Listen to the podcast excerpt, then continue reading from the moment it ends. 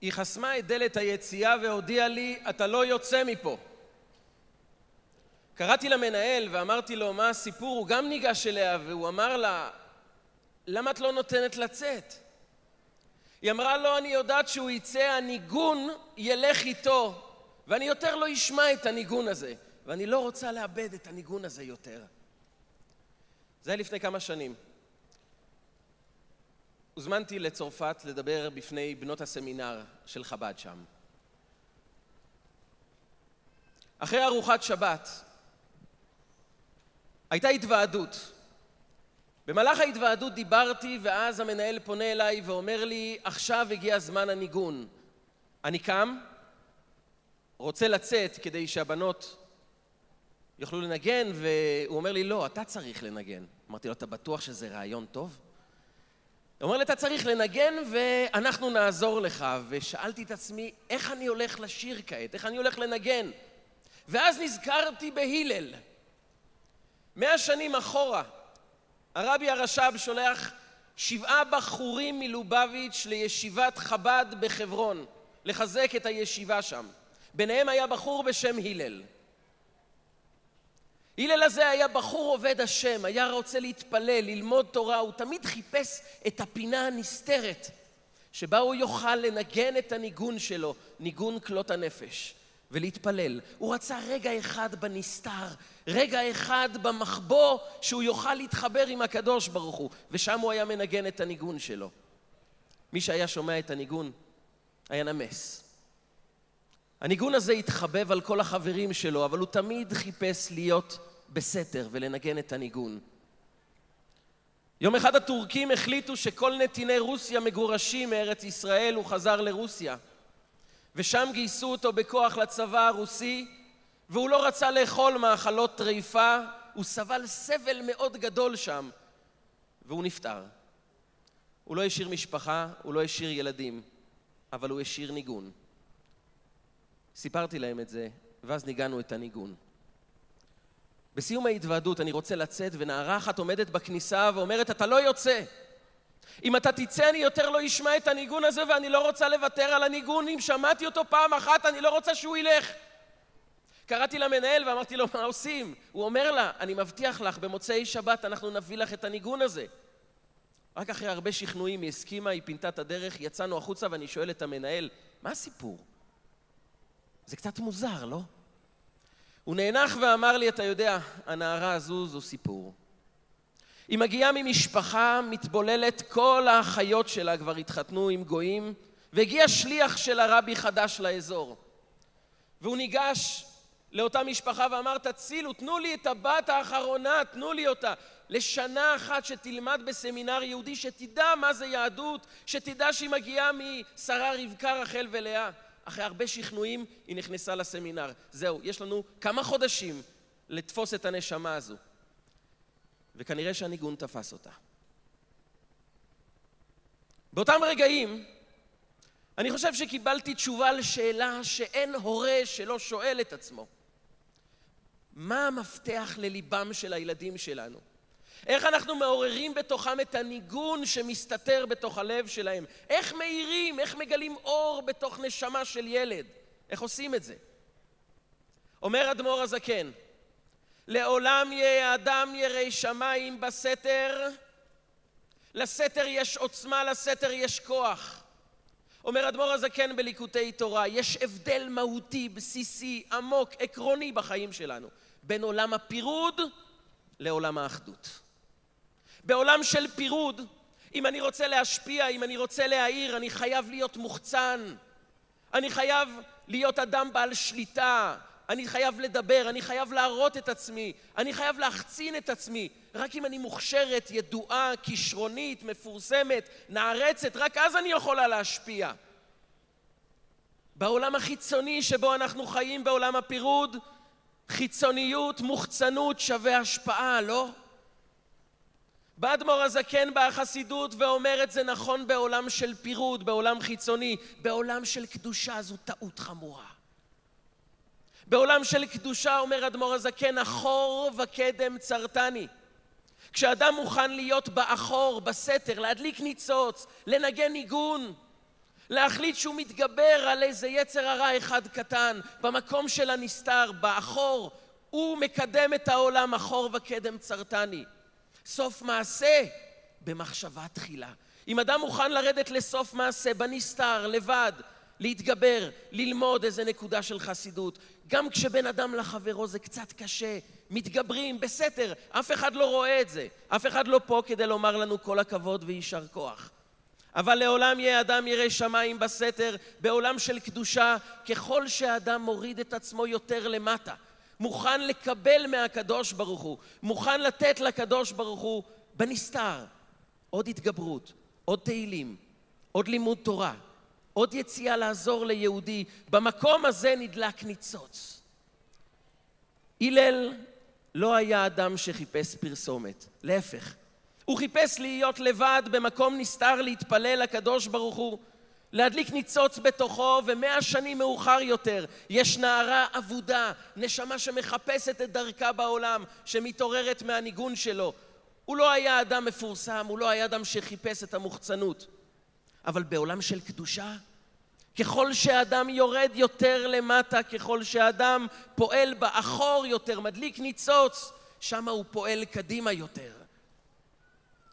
לעולם יהיה אדם ירא שמיים בסתר. ומצדיקי הרבים אומרים חכמינו זיכרונם לברכה. ומצדיקי הרבים ככוכבים לעולם ועד, אלו מלמדי תינוקות. הכוכבים לא נמצאים אצלנו פה, הם נמצאים אי שם למעלה, אבל הם מאירים בעצמם. וכשהם מאירים, מישהו כאן מאה שנים מאוחר יותר מגלה את דרכו בעולם. נערה אבודה מוצאת את היהדות שבה, היא פתאום מוצאת את הניגון והיא אומרת, אני לא רוצה לאבד את הניגון הזה. אפשר לקבל את הניגון, אני רוצה למצוא את הנשמה שבי. זה מגיע מאדם שהיה ירא שמיים בסתר. אם בעולם של מוחצנות, שיש בו סופה שמטביעה אותנו בתוכה ואומרת לנו, תהיה מוחצן, תהיה מפורסם, תנסה להראות את עצמך, ככל שתראה את עצמך תוכל להשפיע. באה החסידות ואומרת, זה שלב ב', הבסיס הוא לעולם יהיה אדם ירא שמיים בסתר. מה שאת עושה כשאת לבד, כשאת לוקחת ספר תהילים כשאף אחד לא רואה ומתפללת, כשאת מתגברת על עצמך בהתגברות אחת, המקום הזה נדלק ניצוץ והחור וקדם צרתני, החור מקדם את העולם למקום גבוה יותר. זה מה שאומר יעקב אבינו בשיחה האחרונה, שהוא משוחח עם הבן האהוב שלו, שהיה אבוד כל כך הרבה שנים. הוא אומר ליוסף, אני רוצה לומר לך מסר אחרון. אפרים ומנשה כי ראובן ושמעון יהיו לי. ראובן ושמעון הם הבנים שלי, גם אפרים ומנשה הופכים להיות הבנים שלי. אתה יודע למה? כי ואני בבואי מפדן מתה עליי רחל, האישה האהובה, עזבה אותי באמצע הדרך באפרתה, ואקבריה שם, ואני יודע שכואב לך. למה קברתי אותה שם? אבל אני רוצה לספר לך סיפור. הייתה אימא יהודייה אחת, שאף אחד לא מחא לה כפיים, היא נפטרה באמצע הדרך. אבל היא אמרה, אני מוותרת על קבורה בפתחו של גן עדן, כי אני רוצה להיקבר פה, איפה שיהיה תועלת לבנים שלי. היא ויתרה, היא התגברה, היא בסתר כשאף אחד לא ראה. היא נתנה מעצמה בשביל עם ישראל, ואומר לו יעקב אבינו, אני רוצה לפתור לך חידה. שאלת את עצמך פעם מה הסוד של אפרים ומנשה? איך שני ילדים יהודיים גדלים בתרבות מצרים, אין להם בית מדרש, אין להם סבא יעקב, אין להם יהדות, אין להם כלום, גם אבא היחיד שיש להם עובד כשר אוצר במצרים, מה שומר עליהם? אני רוצה להגיד לך את הסוד. ומצדיקי הרבים ככוכבים לעולם ועד. הייתה אימא שבסתר הדליקה נר, הדליקה ניצוץ, והניצוץ הזה הוא זה ששמר על הנכדים במרחק של עשרות שנים, במדינה אחרת, ביבשת אחרת.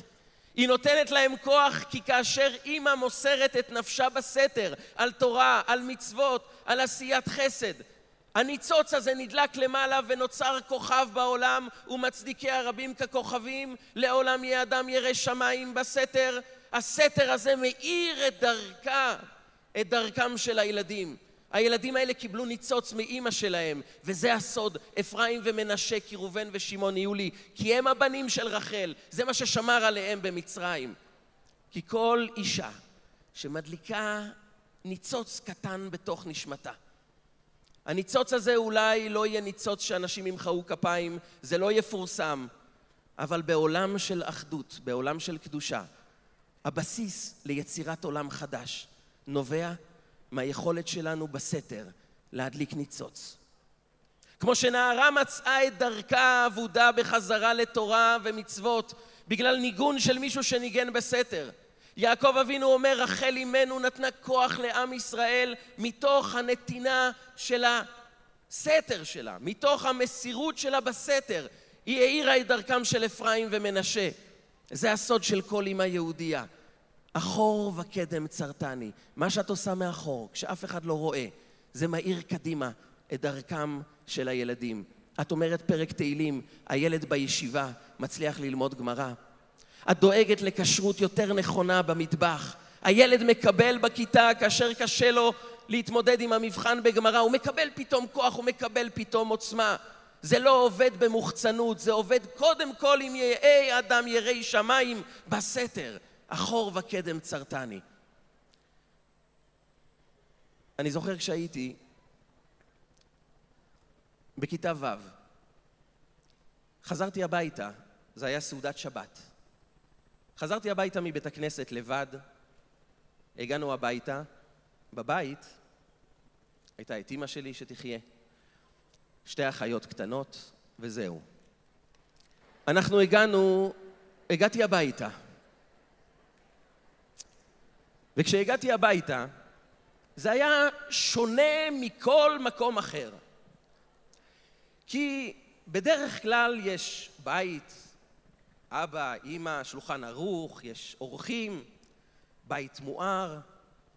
נכנסתי הביתה וזה שולחן אולי יותר קטן, פחות מואר, ועשינו קידוש והתחלנו את, התפ... התחל... התחלנו את הסעודה של שבת, אבל זו סעודת שבת שאין בה אטרקציה גדולה, אין הרבה אנשים שמנגנים, אין כאן דברי תורה, ושתי האחיות שלי מהר מאוד מצאו את דרכם למיטה לשינת שבת.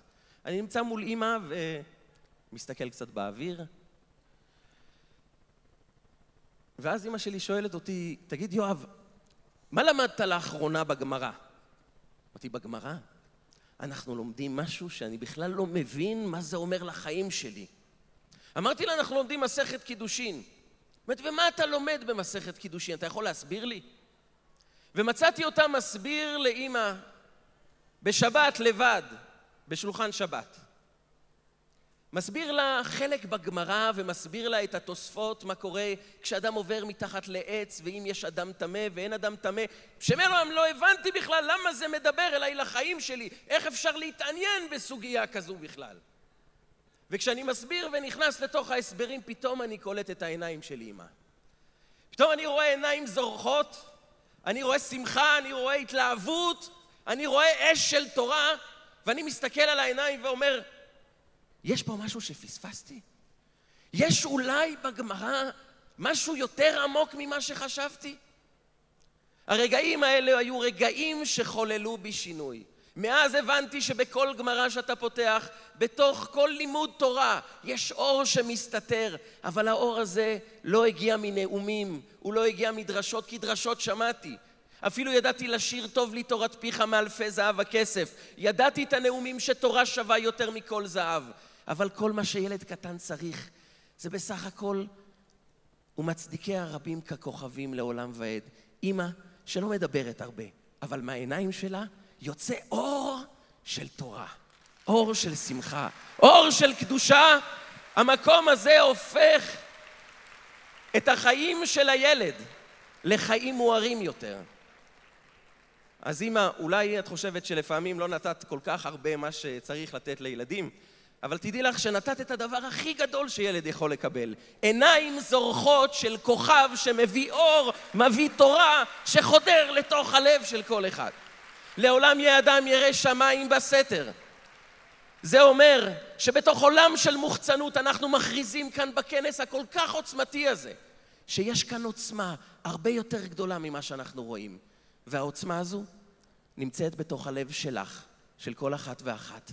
העוצמה הזו היא העוצמה האמיתית שהולכת להאיר את העם היהודי. בזכות נשים צדקניות נגאלנו ממצרים, והעוצמה הפנימית שבך היא זו שמאירה את דרכם של הילדים, את דרכה של המשפחה, ומתוך אותה עוצמה, מתוך אותו אור, נזכה שלילה כיום יאיר, פתאום הסתר יהפוך לאור, פתאום הנסתר ילך ויפרוץ כגלוי, פתאום נזכה לראות את האור שיוצא מתוך הנסתר ומאיר את העולם כולו באור של גאולה. אורו של משיח, צדקנו, יבוא ויגלנו בקרוב ממש, במהרה בימינו. אמן.